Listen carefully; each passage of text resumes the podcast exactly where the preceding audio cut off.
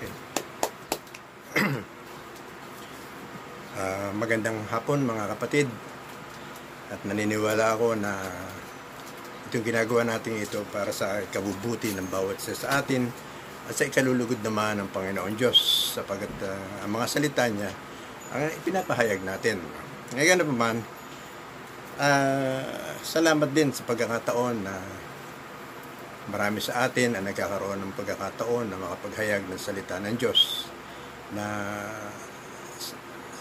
matagal ko nang nais na mangyari ito na marami sa mga kapatid, kung maaari lang, lahat ay magkaroon ng pagkakataon na kapagbahagi ng salita ng Diyos para matrain na ang bawat isa sa atin. Ano? Ah, anyway, ah, magsimula tayo ngayon sa panalangin muna ha. Hallelujah. Amang Diyos na makapangyarihan sa lahat, nananalig kami, Panginoon, na sa lahat ng sandali ito din sinabi mo kapag ka ang iyong mga anak ang pinag-uusapan na iyong banal na salita, maging ang mga anghel ay nahandoon at naghahangad din na mapakinggan at marinig ang mga pinag-uusapan tungkol sa salita ng Diyos. Salamat sa pagkakataong ito na sa akin ay muling ah, nagkaroon pagkakataon na araw na mga na makapaghayag na muli ng salita ng Diyos na ito. Salamat sa Panginoon dahil ang kanyang patnubay, ang kanyang banal na espiritu na nananatili na sa mga sa atin, ay siya rin nagbibigay sa atin ng lakas at kakayahan upang patuloy nating mapagtagumpayan ang anumang uri ng mga pagsubok na dumarating sa ating mga buhay.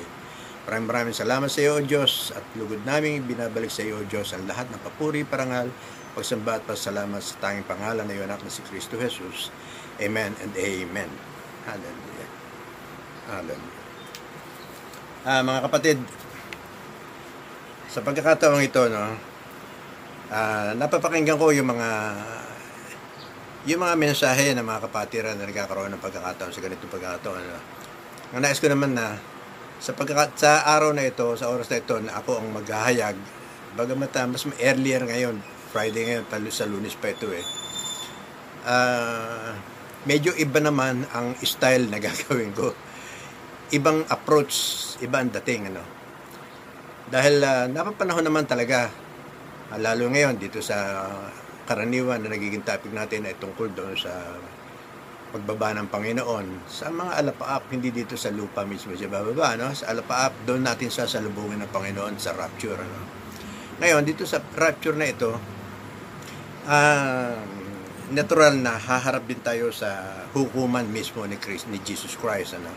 At ito, itong topic na ito, hindi yung ang para sa akin ano, yung paghahanda talaga dapat na ang bawat isa sa atin naghahanda dito pa lamang na nahandito tayo. Inihanda natin ang sarili natin, ang ating buhay, ang ating kaluluwa, ang ating espiritu, ang ating kabuuan, ating ah dahil ah, sa pagdagit ng Panginoon, talagang haharap at haharap tayo doon sa mas ah, delinkwente na pagkakataon ano ka. Kaya sa oras na ito, nais natin mag-umpisa, Panginoon, ha, nang umpisahan natin ang dakilang Diyos, ano. Ngayon, dito sa judgment seat of Christ, ano, alam natin itong judgment ni hukuman ni Kristo, ano. Ah, buksan ko muna dito sa sa Corinthians sa chapter 2 chapter Andali ah, andali. Andali lang, bubuksan ko lang ito.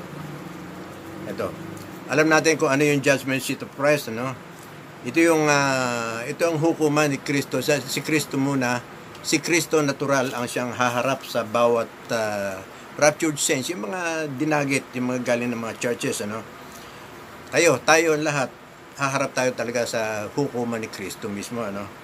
Ngayon, dito sa pagharap ni natin sa hukumang ito ni Kristo, Ah, doon ipagsusulit natin tulad na sinasabi nga rito sa sa chapter 5 ng ah, 2 Corinthians sa chapter 5 verse ah, 10 Babasahin ko muna yung 9 hang- hanggang 10 ano?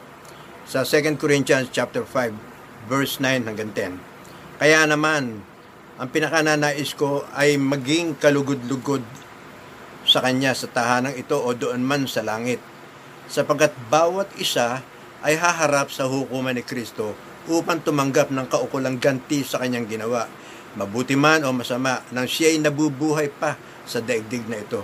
Sa mga tuwid, uh, lahat tayo, at sana nga lahat tayo, ay uh, makasama sa pil makasama ng Diyos sa piling niya sa Panginoon ano at uh, tulad ng sinabi nga rito lahat tayo ang ating mga ginawa mabuti man o masama ay ipagsusulit natin sa Panginoon. At uh, meron akong binabasa kasi no ang sinasabi nga rito sa sa rapture na ito no. Ang tang ang kukunin ni, ni, ni Jesus Christ ano yung hindi kukunin kundi sasalubungin sa, tayo sa sasalubong ang mga una mga nangamatay muna no. Tapos tayo mga buhay pa ang sasalubong sa Panginoon doon sa alapaap no.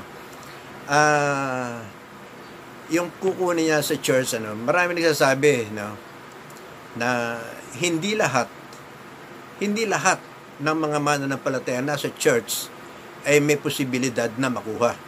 Ngayon, sa medyo nakakatakot ano. Ngayon, dito sa ginagawa naman natin pag-aaral to, yung pagpapabusilak ng puso, paglilinis ng puso, ng isipan, yung pag, pati yung loob natin, yung lahat ng kuan na pag, para pa, maging maayos ang bawat isa, para magkaroon ng katiyakan na ang church, kayo tayo, mga ang church, sino ba ang church? Hindi ba lahat ng mananampalataya? Sa pagkakataon ganon, uh, magkaroon ng pagkakataon at magkaroon ng katiyakan na ang bawat isa sa atin sa iglesia ay masasama doon sa pagdagit ng Panginoon. Ano? So, doon tayo, mag, yan ang pag-iingatan natin at mamaya-mamaya, yun ang pag-aaralan natin. Ano? Yung sa, ngayon, tingnan natin natin, ano? Ito ngayong, uh, itong hukuman ni Kristong ito, ano? Ito mo, ha? Ito ang mangyayari, ano? Ah, sa, ano, ano, 1 Corinthians chapter 3, unang Korinto, chapter 3, verse 12, hanggang sa 15. Ano, babasahin ko ha. At uh, gusto kong mapakinggan natin yung Matagal nyo na naririnig ito at matagal na rin na ituturo ito sa church. Ano? At uh, kung ulit-ulitin para magkaroon tayo ng talagang pananaw, malalim, mas malalim na pananaw patungkol doon sa rapture na ito. Hindi yung pagka yung dinagi tayo ng Panginoon, akala natin na handong, ganoon na lang, masaya na tayo.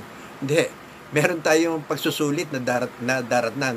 Halimbawa, parang board exam. May exam, nakapasa ka maganda ang uh, mo sa naganda ang grade mo sa pag-aaral mo naka summa cum laude magna cum laude o cum laude pero sa board exam doon ang matindi ito ngayon itong babasahin natin ito ito ang pinaka board exam lahat tayo nakarating na sa Panginoon nasa pili na tayo ng Panginoon pero ipagsusulit natin dito ng totohanan kung ato ang mga ginawa okay natindihan na sa chapter 5 ng chapter 3 ng uh, 1 Corinthians sabi dito uh, may magtatayo na gagamit ng ginto, pilak o mahalagang bato.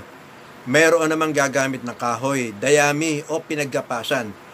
Makikilala ang uri ng gawa ng bawat isa sa araw ng paghuhukom sapagat ang araw na yaon ay ihahayag ng apoy na siyang susubok at maghahayag na tunay na uri ng gawa ng bawat isa. Verse 14, kung ang itinayo sa ibabaw ng pundasyon ay nanatili, ang nagtayo nito'y tatanggap ng gantimpala. Ngunit kung masunog, mawawalan siya ng gantimpala. Gayon man, maliligtas siya lamang ay parang nagdaan sa apoy. So, medyo may kabigatan. Kasi pagharap natin sa Panginoon, halimbawa, let's say, uh, humarap na tayo sa Panginoon. So, ito nga ang mangyayari. Lahat ng ginawa tayo, pag, uh, ipagsusulit natin sa Panginoon. Ano? uh, lahat ng ginawa natin, lahat ng uh, paglilingkod natin sa Panginoon, kung ito ba'y naging totoo.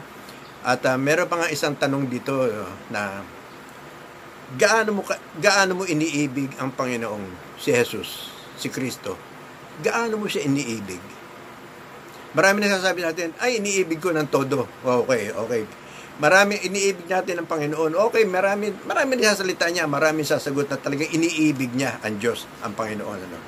Ngayon, kung itanong sa iyo ngayon, kung totoo ang iniibig mo sa Diyos, ang Panginoong Yesus, nung totoo ha, yung totohanan na, pag na iniibig natin ng Panginoong Yesus, sa lahat ba ng sandali, o sa pananalangin ba natin, talaga bang naisusuko natin ang buhay natin sa Panginoon? Nakapagsisisi ba tayo sa ating mga kasalanan sa bawat sandali, sa bawat araw? Hindi po pwede sa buong araw na ito na, na nandito tayo sa sa nandito sa lupa. Ha, buong araw naghahandyan. Kasama natin ang pamilya, naglalakad, nagtatrabaho, whatever kung ginagawa. Hindi sa lahat ng pagkakataon, hindi tayo nakakagawa o nakapag-iisip o nakapagsasalita ng mga bagay na kalugod-lugod sa Diyos. At iyon ang sinasabi ko kahit na noon pa kahit na nasa dati pa. Uh, huwag niyo kaliligtaan yung paghingi ng tawad, paglilinis pag na. Kahit lalo-lalo na kapag kayo, kayo ay matutulog na. Baka mamaya dumating doon sa natutulog na kayo tapos doon kayo mawala. Ay, mawala. Sabi ni Madedo na hindi kayo nakahingi ng tawad doon sa isang kasalanan na nagawa natin. Ano mangyayari? So, ipagsusulit natin ito, ano? At delikado. Sabi nga, uh, kukunin nga ni Kristo yung yung kay Christ lamang, yung kay Christ lamang. Kay Kristo lamang, yung tunay na nananampalataya, umiibig kay Jesus, ano. At uh, ang isang palatandaan niyan, ano, kung halimbawa, meron ako kasing nakit nabasa noon na uh, kung paano mo susubukin ang isang lingkod ng Diyos, ano. No, kasi lahat, tayo, lahat naman tayo nagiging lingkod ng Diyos, lingkod at anak ng Diyos tayo eh. Kung halimbawa, nagsishare tayo ng salita ng Diyos, Uh, halimbawa sa simbahan nga raw, simbahan. Ang pinakamaganda raw na para matukoy natin, para matukoy ng isang tao, halimbawa sa church, sa isang, sa isang simbahan, hindi sa simbahan natin ha, halimbawa sa simbahan, ang, ang pastor doon nagsasalita. Ang pinakamaganda raw na paraan para makilala mo kung totoo nagsasalita itong pastor na ito, kasi iba ang sinasabi ng isang tao pagka nasa bahay niya kaysa sa ang kasalimuha iyo kapwa mananampalataya. Iba yan, magkaiba talaga. Malaking malaki ang pagkakaiba kung talagang siya ay tunay na maka-Diyos o hindi. Sabi ron, ang pinakamaganda ega kung halimbawa ang isang ang isang mananampalataya o ang isang pastor ay nahandoon sa simbahan at nag uh, nag uh, may mensahe, ang pinakamaganda raw na kasama riyan, yung katuwang sa bahay, yung katulong sa bahay. Pagkatapos, kung yun ang pagmamasdan ng tao, halimbawa, nagsasalita, nagpap, nangangaral na yung pastor, no? Kung galing, galing, galing. Pagmasdan no raw yung mukha noong katulong. Kapag kayo sumisimangot yung mukha ng katulong, pal alam niyo na kung ano kahulugan. Nangangahulugan niyo na marami doon sa sinasabi no na nagsasalitang ito doon sa harapan, sa harapan ito, marami ang sinasabi niya na hindi totoo na ginagawa niya doon sa kanyang tahanan. Dahil ang nakaka-witness yung katulong. Pero kapag ka nakita mo yung katulong ay talagang pumapalakpak, humihiyaw sa tuwa, yan, totoo, totoo yan. Amen. Okay, so, okay. Ngayon, umpisa natin ngayon dito, no? Dito sa judgment na, sa judgment mo na, judgment Christian Town na. Ah, ang sabi nga rito, ipagsusulit natin ang ating mga gawa, no? Una, ang mga Kristiyano ba, lahat ba tayo ay haharap sa judgment seat of Christ. Lahat ng mananampalataya. Totoo. Lahat, all believers will one day stand before the judgment seat of Christ. Lahat ng mananampalataya, no, uh, talagang haharap. So, naka, uh, nakakatuwa na, oh. Haharap tayo lahat, eh, no? Ngayon, believer's life will be, ano, uh, will be thoroughly, talagang bubungkalin talaga ng, ng Panginoon. Uh, thoroughly examined by Christ, the divine judge. Ano? Ang forma nito, si Kristo, halimbawa, let's say, si Christ, na, no, nahandun sa trono niya. Hindi naman siya, hindi ka naman uungkating ganun, titingnan ka lang. Ayan, titingnan, ano ba ginawa mo? Hindi, yung sabi, paliliwanag pa kung ano yung mga ginawa mo. Hindi eh. Dahil ang lahat ng mga ginawa natin dito, lahat, lahat ha, magbuot sa ang pangalan natin, nakasulat sa aklat ng buhay, ngayon, ang ating mga ginagawa din, nakasulat din. Nakasulat din. Meron isang aklat din ang Panginoon na kung saan ang bawat isa sa atin, ang lahat ng ating ginagawa, ang lahat ng sinasalita, ang lahat ng ating inisip, nakasilat, nakasul, nakasulat din. Kaya wala tayong mainilihim, ano. Ngayon, okay. Ah, sabi nga, ano, ang mga mananampalataya, pagharap sa Panginoon, ano, ang, ang gagawin dito, susuriin lahat, ano. Ngayon, ang forma, ang susuriin dito, kung ang mga ginawa ba natin ay talagang makatwiran para sa Diyos at pagka naging makatwiran talaga, meron ang bawat isa na tatanggapin na big na crown. Crown, corona na isusuot sa atin. Ano? Sa lahat ng totoong Kristiyano. In the case of Christians, ano, sa kaso ng mga Kristiyano, lahat, each of us will stand before Christ, the judge, and to receive or lose. To receive or lose ng gantimpala. Kaya maaaring makatanggap ka o maaaring hindi. Katulad sinabi nga dun sa kuya, no, ang ating mga ginawa ay pagsusulit natin. Kung masunog, okay, sunog. Pero ligtas ka rin, hando ka pa rin. Okay. Ngayon, kung hindi, kung hindi nasunog, magtatagumpay ka, meron kang gantimpala at iyon ang mga corona. At five crowns ito, bawat isa sa atin. Ano? Saka natin yan. Ano? Okay, okay. Pangalawa, Can we lose our salvation at the judgment seat of Christ? Mawawala ba ang ating kaligtasan doon sa panahon ng judgment sa pagharap natin sa Panginoon, sa pagharap natin sa kanyang pagsusuri, sa ating uh, paghuhukom, ang ating kal- kaligtasan? Ang sagot naman dito is no. O, sa mga tuwid, bawat Kristiyano talagang harap, ano? At, uh, hi- at uh, magkakaroon siya ng kaligtasan. Sabi nga doon siya, kung masunog, sunog, wala kang ganti pala, bagamat ligtas ka. Kaya lang talagang napakalungkot eh. Napakalungkot na nga abutin mo at yung madalas na naririnig nyo rin sa akin ano. Kung ikaw ay sunugan, halimbawa sa isang compound nga at ulit-ulitin ko, paborito ko to eh. Kung, uh, kung halimbawa sa isang compound, nagkasunog, nasunog pati bahay nyo, nawalan ka ng gamit, lahat, pati damit na isusuot po. Ng, ano nga yun ang pakiramdam mo na isang tao na sunugan? Di ba? Nanlulumo, umiiyak, nanlulupaypay, hindi alam kung ano gagawin, malungkot na malungkot na malungkot. At wala nang natira. Sa mga tuwid, nangangahuluga, iniisip agad na magpapagawa pa siya uli ng bahay, bibili uli ng bahay, ng so forth and so on. Ano? So, nandoon ang damdamin. Ngayon dito sa sitwasyon na pagharap sa Panginoon, no? nandoon pa rin ang damdamin. Kung hindi ka nagkaroon ng corona, hindi ka nagkaroon ng gantimpala, bagamat ligtas ka, Makikita mo, napakarami ang nagsasayawan, naghihiyawan, nagkakantahan, nagtatalo na, nagpupuri sa Panginoon. Masayang masaya at may mga ganti pala, may mga corona, sari-saring ano, ano, nagtango sila. Tapos ikaw, nandoon nanlulumo ka, hindi ka makarating sa kanila, hindi ka makihalo, hindi mo kayang makihalo dahil wala kang gantimpalang natamo. At nandoon siguro ang pagsisisi na bakit ba bakit hindi ko ba tinutoo ang paglilingkod sa Panginoon? Bakit hindi ko pa nagawa yung inuutos na Panginoon na humayo kayo at mag at uh, gawin ninyong uh, alagad ang mga tao? Bakit hindi ko nagawa na maging itong kapitbahay ko? Hindi ko mga na, nabahagi na ng salita ng Diyos.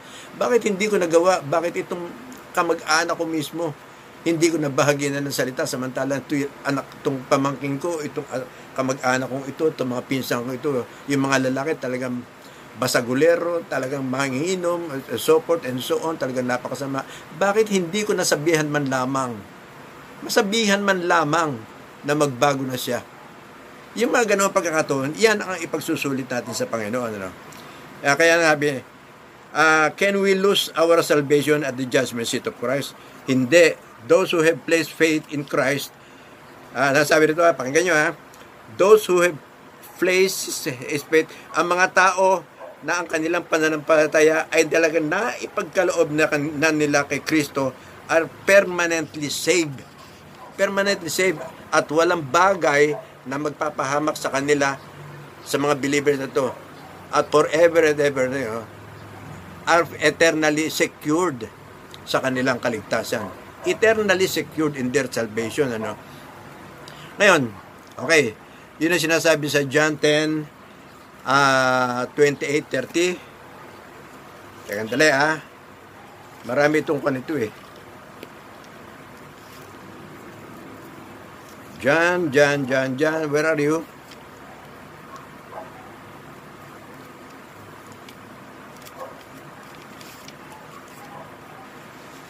Ano yun, ano?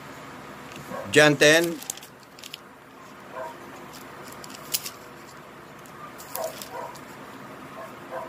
Uh, 28.30. Basta ka lang ha. Binibigyan ko sila ng buhay na walang hanggan at kailan may di sila mapapahamak. Hindi sila maaagaw sa akin ni naman. Tapos binibigyan tayo ng buhay ng Panginoon. Ano? Na walang hanggan at kailan may hindi sila mapapahamak. Hindi sila maaagaw sa akin ni Numan. Yan sinabi ng Panginoon. Maging ang Diyos mismo sinabi yan. Ano? So, hindi tayo maaagaw. Kaya lang ang sinasabi ng pinag-uusapan dito, kung meron po tayong gantimpala na makakamit doon sa pagdating natin sa harap ng Panginoon. Napakabigat mga kapatid, ano? Ah, doon sa bagay na ito, no, meron pa rin akong sa Epeso, no?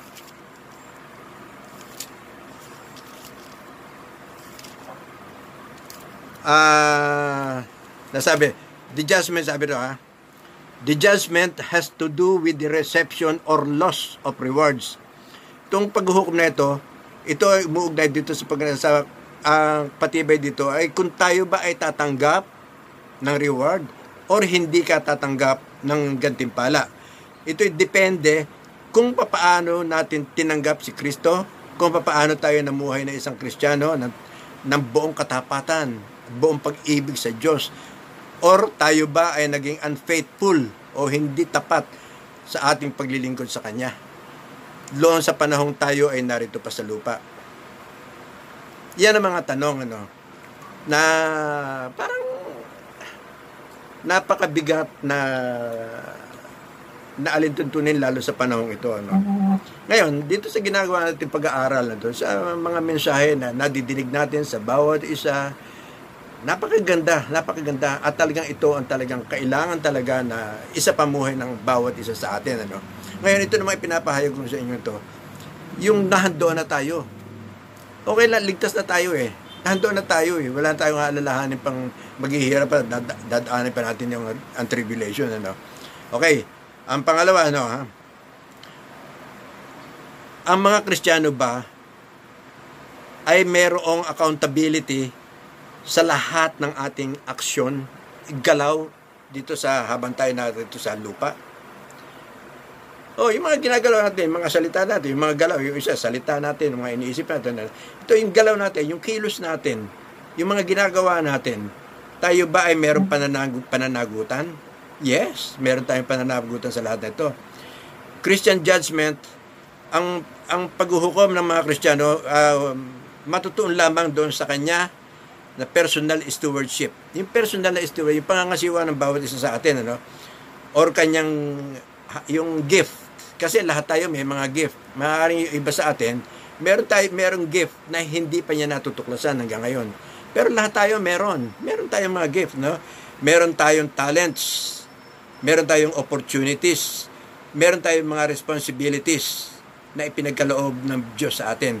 Doon sa mga bagay na ito, yung, yung gift, talent, opportunity, responsibilities na ipinagkaloob sa atin, ito ba ay nagaganap natin ng buong paghusay, ng buong pagtitiwala, ng buong pagpapakasakit para lamang sa paglilingkod sa Panginoon at para sa ikabubuti na rin ng ating espiritu at ng ating kaluluwa at ng ating isipan mismo. Ipinagkaloob sa atin dito ng Diyos eh. Ipinagkaloob sa atin, huwag niyo sabihin wala kang gift. Meron kayong gift na lahat. Lahat tayo meron. At kung ito gusto na talakayin, talagang maipakikita ko rin sa inyo eh. Nga, meron, tan- meron tayong talent ang bawat isa sa atin. Kahit na naglilinis, nagliligpit ng, uh, chair sa church, meron talent yan, may gift yan, merong opportunities yan, meron responsibilidad, responsibility. Ang bawat isa sa atin, meron tayong responsibility sa ating sa ating sarili, responsibilidad sa church, responsibilidad sa pang, sa pamilya, responsibility sa gobyerno, and for support and so on. Ano? Kung ito ay hindi natin nagaganap ayon sa kalooban ng Diyos, ay, nako, wala tayong gift. Wala tayong regalo na matatanggap. Ano? Ah, the very character, sabi, the very character of each Christian's life and service will lay bare, sabi, ang anumang karakter ng bawat isa sa atin. Karakter ha, karakter mismo, na lihim na, na tayo lang nakakaalam to. Ang bawat karakter na tinatanggap, na, na kinalalagyan ng bawat isang mananampalataya sa ating buhay at sa ating paglilingkod ito ay malalantad, malalantad sa paningin ng Diyos sapagkat sa kanyang omniscient vision. Ang kanyang mata ay parang nag-aapoy, sabi sa Revelations 1.4. Ang kanyang mata ay nag-aapoy at kaya niyang at um, sipatin, tingnan ang ating mga lama, ang ating mga iniisip. Ano. Tingnan sa Matthew. Hallelujah.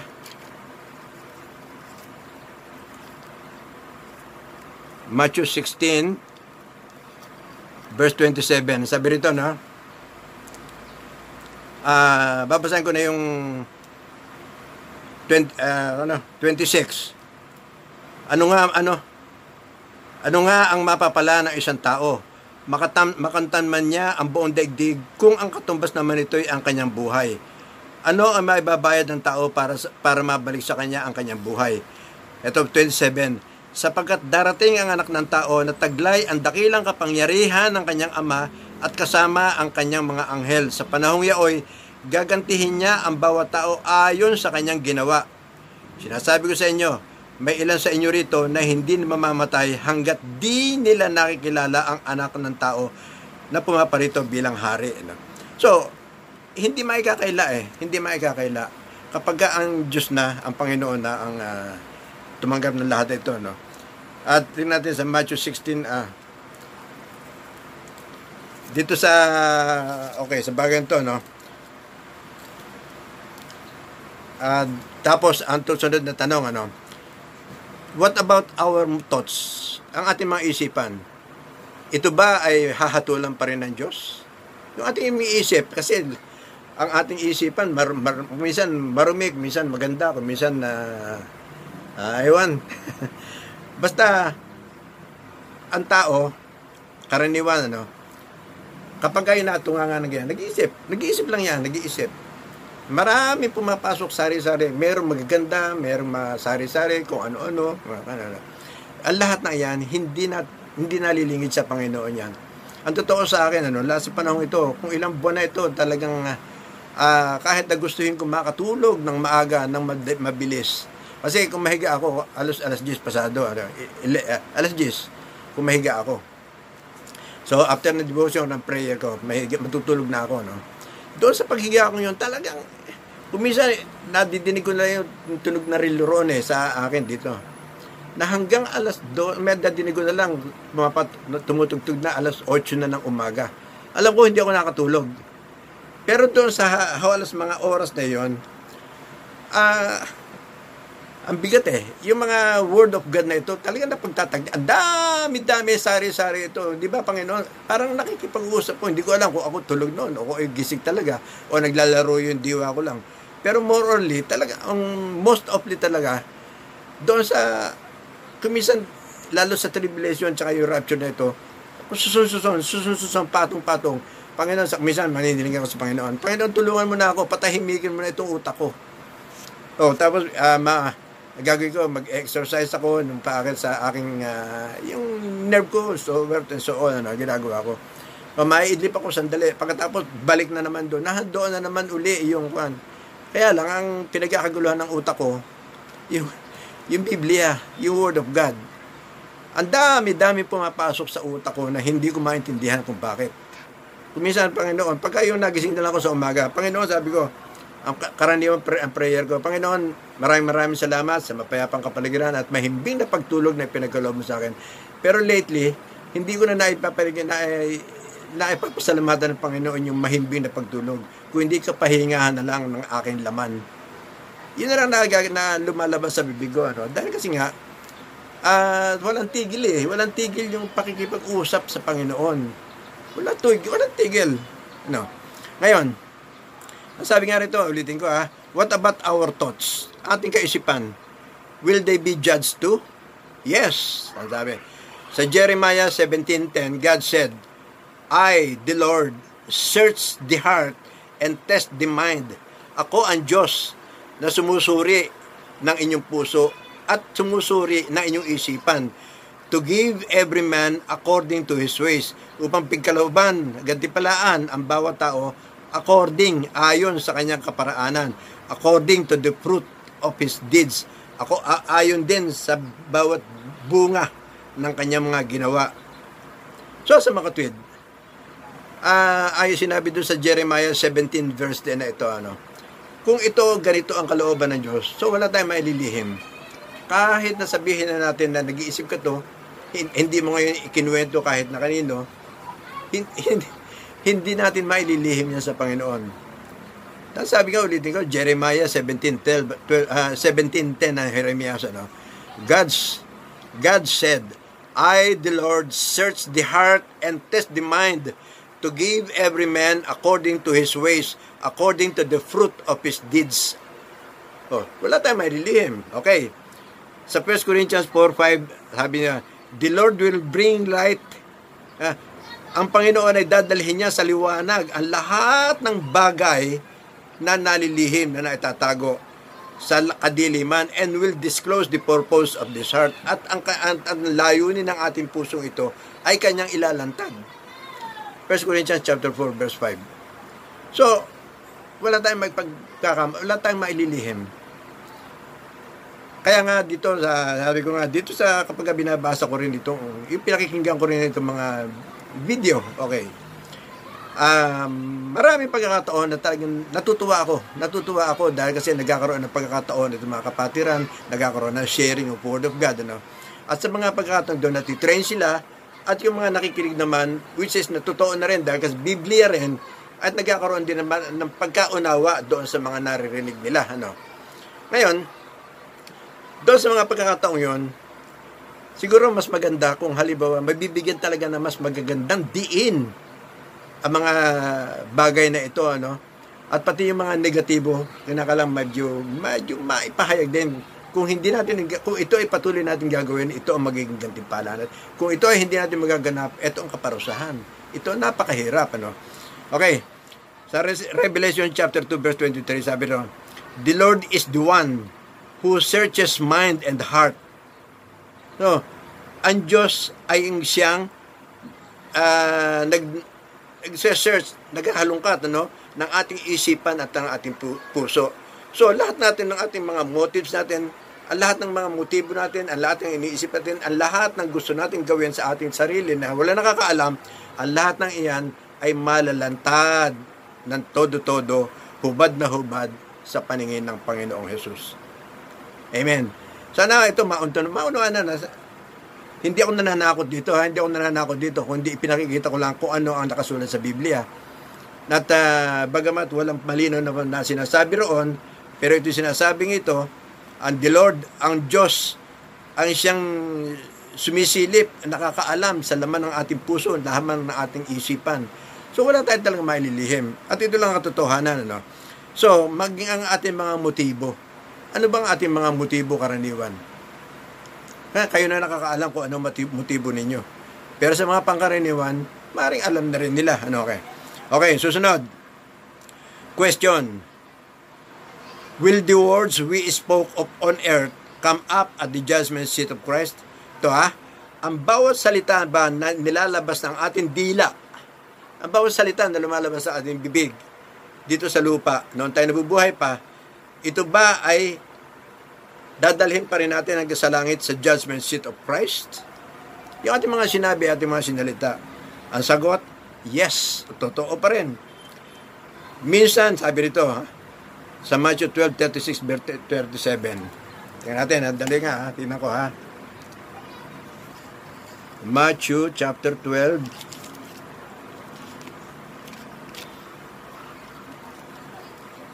verse 36. Okay, sabi rito, Sinasabi ko sa inyo, sa araw ng paghuhukom, pananagutan ng tao ang bawat salitang walang kabuluhan na sinabi niya, sapagat ikaw ay pawawalang sala o parurusahan batay sa iyong mga salita. Ang linaw ha, ulitin ko uli para mas malinaw.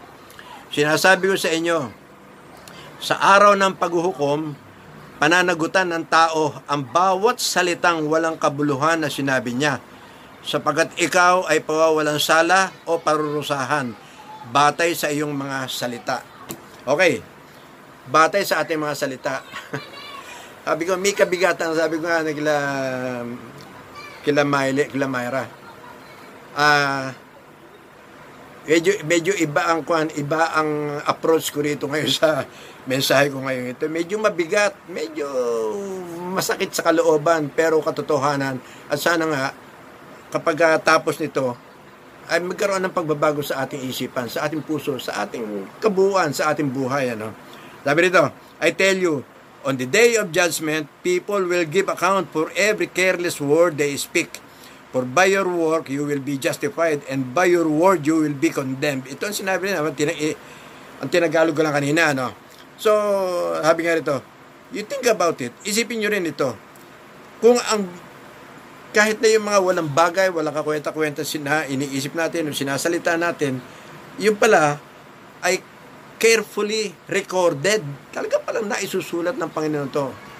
Yung anghel kasi, meron tayong anghel, meron tayong, merong uh, yung Holy Spirit nating ito, ay naku, wala tayong maililim. Diyan, nandiyan yan eh. Kasi yan ang bubuhay, buhay sa atin eh. Ang banal na Espiritu. Sabi ko, Panginoon, kapag ako ay umalis na rito sa lupang ito, iiwan ko sa inyo ang banal na Espiritu. So, yung nananahan sa atin, banal na Espiritu, wala tayong maililihim dyan. At iyan mismo, i-report mismo sa Diyos sa pagharap natin sa sa Kanya. Ano? Yung mga kayabangan na sinasabi natin, yung mga criticism na pumapatay ng Espiritu, ay iyan, ipag, ila, ipagsusulit pa rin natin yan. Yung mga off-color jokes, yung mga biruan, tuksuhan, na talagang may, na off-color, talagang, nako, matitindi, no? Ayan, ipagsusulit din natin yan. At yung uh, mga unkind comments, yung meron bang mga i-komento, meron nagsasalita lamang tayo sa kapatiran o whatever, kung ito ay leader, pagkatapos eh medyo nagsasalita, pagkatapos eh meron tayong comment na hindi na hindi maganda. Uh, ito ang lahat ng ito ipagsusulit natin sa Panginoon. This is uh, this is an important aspect of judgment. Ito ay isa napakahalagang uh, aspeto ng paghuhukom ano. Tremendous damage can be done. Masyadong malubhang pagkawarap o kung ano pa man ang siyang magaganap through the human tongue sa pamagitan ng ating tongue. Ito, no? Ngayon, tingnan natin sa tongue sa James ano, Santiago. Ah. Dali ah.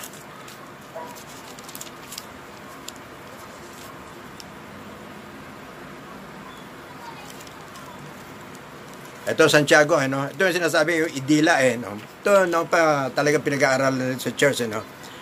So, mga dila minsan, ang dila natin talagang uh, mabigat eh. Matindi magsalita ya. Minsan, pag naman nagsalita na ng hindi maganda yan, hindi na mabawi eh, no? Dahil kasi itong dilang ito, sabi nito, ang dila, medyo mahaba ah. Ah mga kapatid, huwag maghangad na maging guro ang marami sa inyo. Yamang alam ninyo na tayo mga nagtuturo ay hahatulan ng mahigpit kaysa sa iba. Tayong lahat ay malimit magkamali ang sino mang hindi nagkakamali sa kanyang pananalita ay isang taong ganap at marunong magpigil sa sarili. Sa mga tuwid, ano, ang sino, tayong lahat ay malimit magkamali.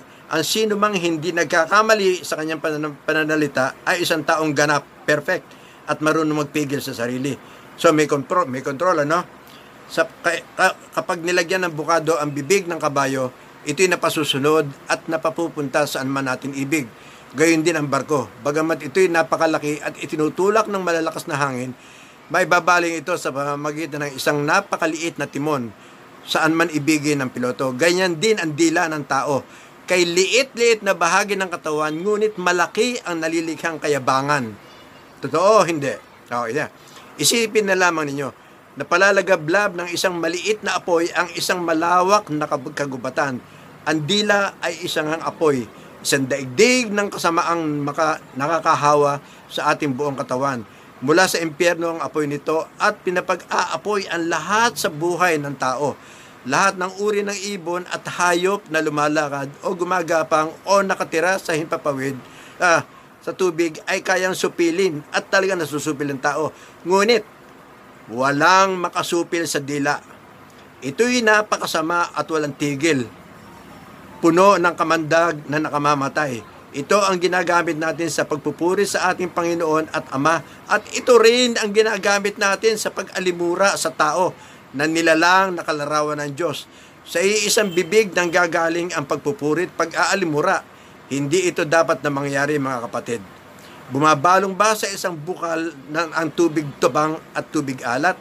Mga kapatid, hindi hindi makapamumunga ng ulibo ang puno ng igos o ng uigos ang puno ng ubas. Hindi rin bumabalong ang tubig tabang sa tubig ng bukal. So, ano mga kapatid, ano? Ingatan natin mga kapatid. Ingatan natin ang ating mga sarili lang. Huwag natin pabayaan na dito sa mga panahong ito, totoo, totoo yan na talagang nagbabadya na, nagbabadya na, ipinakikita na, na papalapit na na mayari yung bahay na ipinatayo ng Panginoon para sa kanyang ikakasal. Ano? Noong nakaraang uh, linggo, nasabi ko nga no, yung sa punatatnan sa mga leaders na nag-meeting namin, ano, yung uh, yung wedding supper, yung, yung, yung sinabi ng Panginoon na ako ay uuwi muna at ako ay magpapagawa, ano, sasabihin ko sa ama na magpapagawa ng bahay, ano, para sa sa kanyang bride. Know.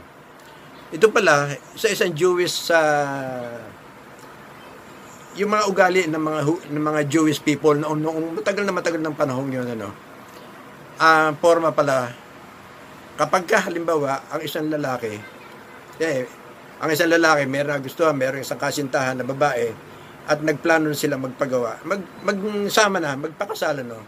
Ang forma ganito magkakaroon ng uh, brothel ka, yung magsasama, magsisipin sila, no?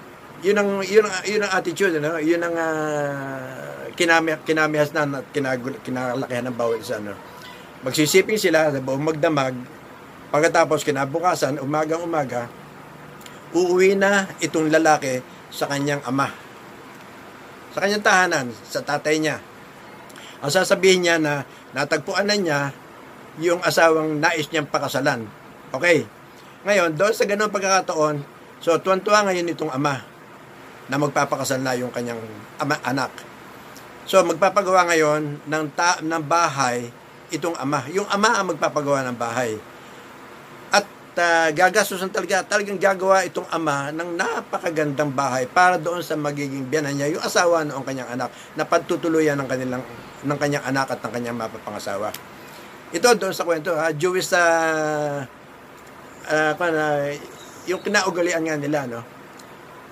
Ngayon, doon sa ganung pagkakataon, habang ginagawa yung bahay, uh, ito naman babae, inihahanda naman niya ng husto, todo-todo yung kanyang sarili.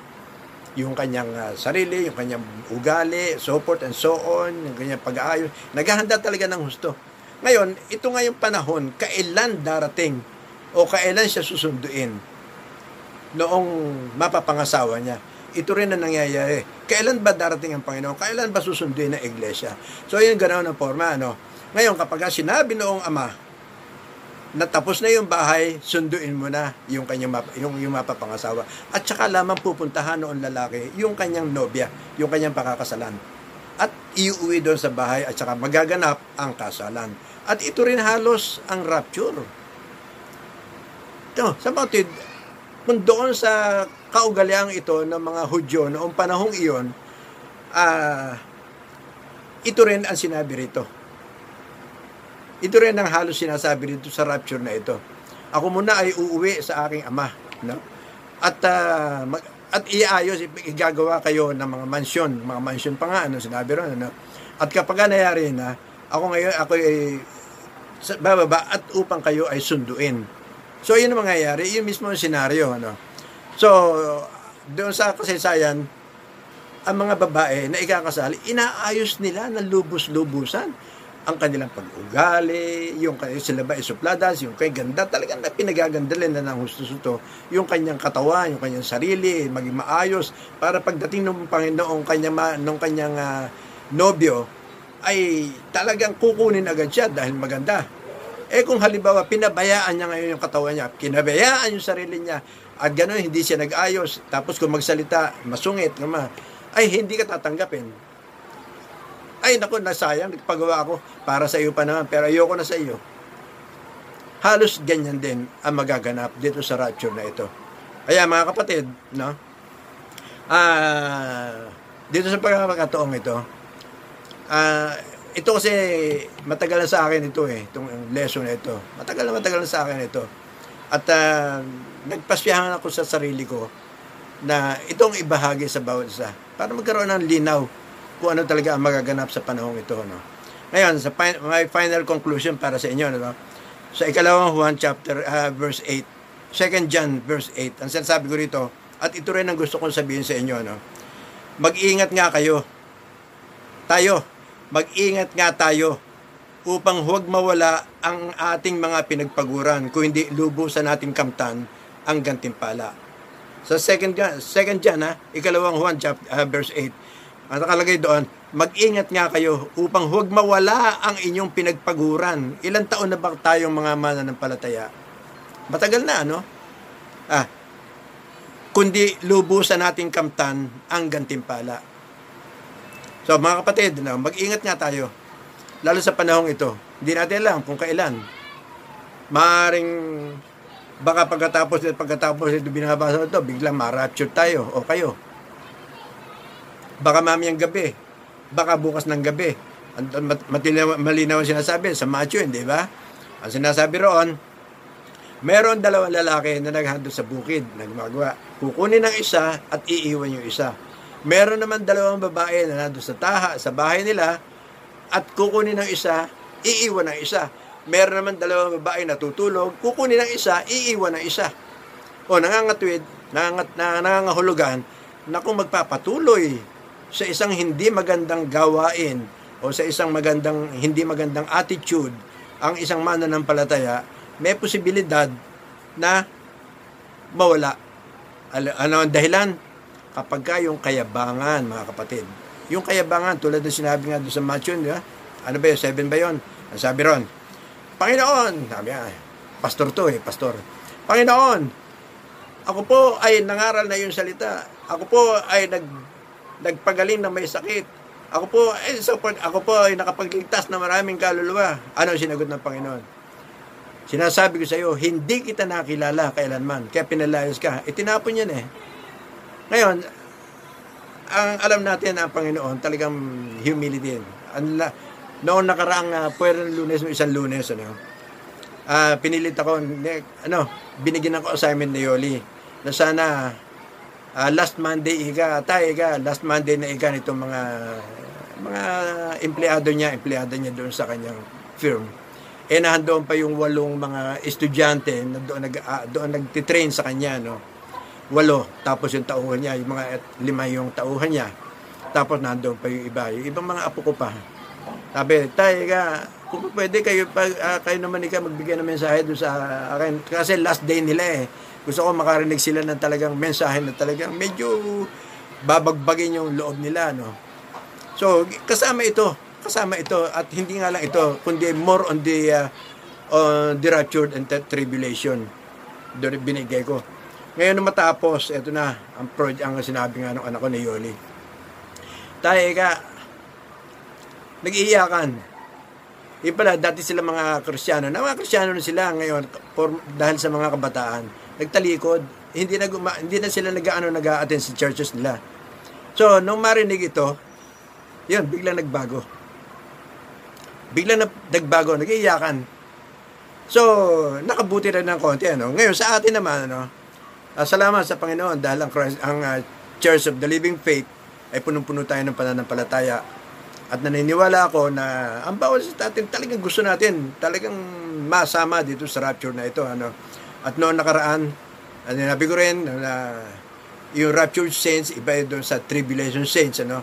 At yung totoo, yung isa pala na nauna, nang nakasakay si Kristo sa kabayo, sa kanya bayang puti, at kasama niya yung mga tinawag, ano, yung called, ano, tinawag, uh, yung pinili, at saka yung mga tapat. Itong tatlong uring ito ng mga Kristiyanong ito, ha, ito ang mga nas nakalalamang na mag napupunta doon sa rapture na nagkaroon ng mga pala. Yung mga tinawag, cold, tapos pinili. Ano ba? Pagkiki, lahat tayo tinawag, okay, lahat. Lahat tayo tinawag ng Panginoon para para tumanggap sa Kanya bilang Panginoon tag, natin at tagapagligtas. Pero, lahat ba tayo ay pinili? Maaring lahat tayo ay pinili sa isang kaparaanan. Sa mga, yung mga, sinasabi nga natin, yung mga gift natin, lahat tayo may gift eh uh, yung isang gift ng tagapagturo, iba doon sa gift ng uh, mga ganyan, ano. Iba-iba eh. Pero lahat tayo ay pinili. Ngayon, paano ba natin naisa katuparan yung pagpili sa atin? So, sa makatwid, yung pangatlo ngayon, yung pangatlong uri ng Kristiyano, yung faithful na hanggang sa kahuling panahon, ay tapat na tapat sila sa pananalig sa Panginoon. Tapat na tapat sila sa pag-ibig ng Diyos tapat na tapat sila sa mga utos, sa pagsunod sa utos ng Diyos. Kaya sinasabi ko tatlo, nakaraan uli, ano, sinabi ko rin, kung maaari, yung tatlong pamantayang ito, na nakita ko sa Biblia kung ano, ano yung una, yung pag-ibig. Ibigin mo ang Diyos ng puso, isip at kaluluwa. Ibigin mo ang iyong kapwa tulad ng pag-ibig mo sa iyong sarili. Pag-ibig. Pangalawa, humility, kababaan loob. Ang pangatlo, yung obedience. Kapag itong tatlong ito halos lahat sa iyo, hindi naman perfect na ganito ha. Hindi naman perfect na maging ganyan ka dahil kasi magkaging perfect ka, ikaw na mismo si Kristo. Kasi itong tatlong ito, ito mismo ang ipinakita ni Jesus no, sa, sa kanyang nabubuhay pa rin sa lupa hanggang doon sa siya ipako sa krus. Yan tatlong iyan ang kanyang ipinakita sa tao. At itong tatlong ito, uh, kung ito ang gagawin natin pamantayan sa ating pananampalataya, ay matutuwa, malulugod ang Diyos. Malulugod ang Diyos. Ang sabi ko nga, may hamon pa nga ako riyan eh. Uh, subukan mo. Buklan mo ang Biblia. Lahat ng kasalanan na dyan, buklatin mo ngayon. Tapos suriin mo. Makikita mo ngayon na kaugnay itong tatlong ito. Obedience, humility, and love. Amen. Manalangin tayo. Hallelujah. Panginoon, muli Panginoon ay lubos ako nagpapasalamat sa iyong mga salita na naihayag sa araw na ito. At naniniwala ako, Panginoon, na ang gabay na yung banal na Espiritu ay patuloy na sumasa amin upang bigyan kami ng kalinawan sa aming puso, sa aming isipan, upang patatagin ang aming pananampalataya sa iyo. Tulungan mo pang bawat isa sa amin, Panginoon, lalo-lalo na sa mga araw na ito, na ang kaaway ay hindi lamang doble, hindi lamang triple, kundi napakaraming pasapin-sapin na kumikilos upang sirain ang pananampalataya ng mga Kristiyano. Natutuwa ang kampo, mga kampo ng kadiliman sapagkat ang kanyang panlilinlang ay tinatamasa ng maraming tao, lalo-lalo na dito sa papalapit na eleksyong ito.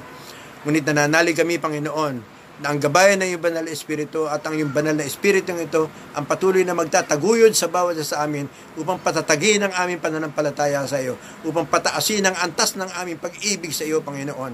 Hallelujah. Salamat, salamat Panginoon sa iyong kabutihan, sa iyong kadakilaan, sa iyong walang hanggang pag-ibig sa, na pinadadama mo sa amin sa kabila ng aming mga kahinaan.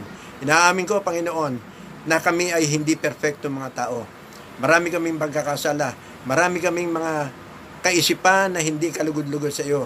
Marami, may mga bagay din kami naaalala na hindi rin kalugod-lugod para sa iyo. Patawarin mo kami, Panginoon. Pakalinisin mo kami muli, Panginoon, sa aming mga kasalanan. Linisin mo kami, Panginoon, na iyong banal na dugo. At tulungan mo kami, dakilang Diyos, na mapagtagumpayan namin ang anumang uri ng mga pagsubok, anumang mga na dumating sa aming buhay. Tulungan mo rin kami, ang bawat sa amin, Panginoon, na magtagumpayan, mapagtagumpayan namin ang anumang uri ng mga panlilinlang, mga kasinungalingan, ang mga tukso at anumang mga plano ng mga kampo ng kadiliman na inilalaglag sa aming harapan. Papagtagumpayin mo kami sa Panginoon sa lahat ng sandali sa aming mga buhay nito sa tanging pangalan ng iyong bugtong na anak na tunay na aming sandigan, na aming kublihan, na aming matibay na muog, na walang makababasag, walang makasisira, maliban sa iyong dakila at wagas na pag-ibig dakilan Diyos. Ang iyong pag-ibig lamang ang aming pangahawakan, O God. Hallelujah. Maraming maraming salamat, Lord. At pagpalain mo ang bawat sa sa amin na nakaunawa at nakarinig na iyong salita at pagkalooban mo ang bawat sa amin na matatag na pananampalataya at matibay na pag-ibig tanging para sa iyo lamang Ama. Maraming salamat Ama at malugod naming ibinabalik sa iyo Diyos ang lahat ng papuri, parangal, pagsamba at pagdakila sa tanging pangalan na iyong bugtong na anak na si Kristo Jesus. Amen and Amen. Amen.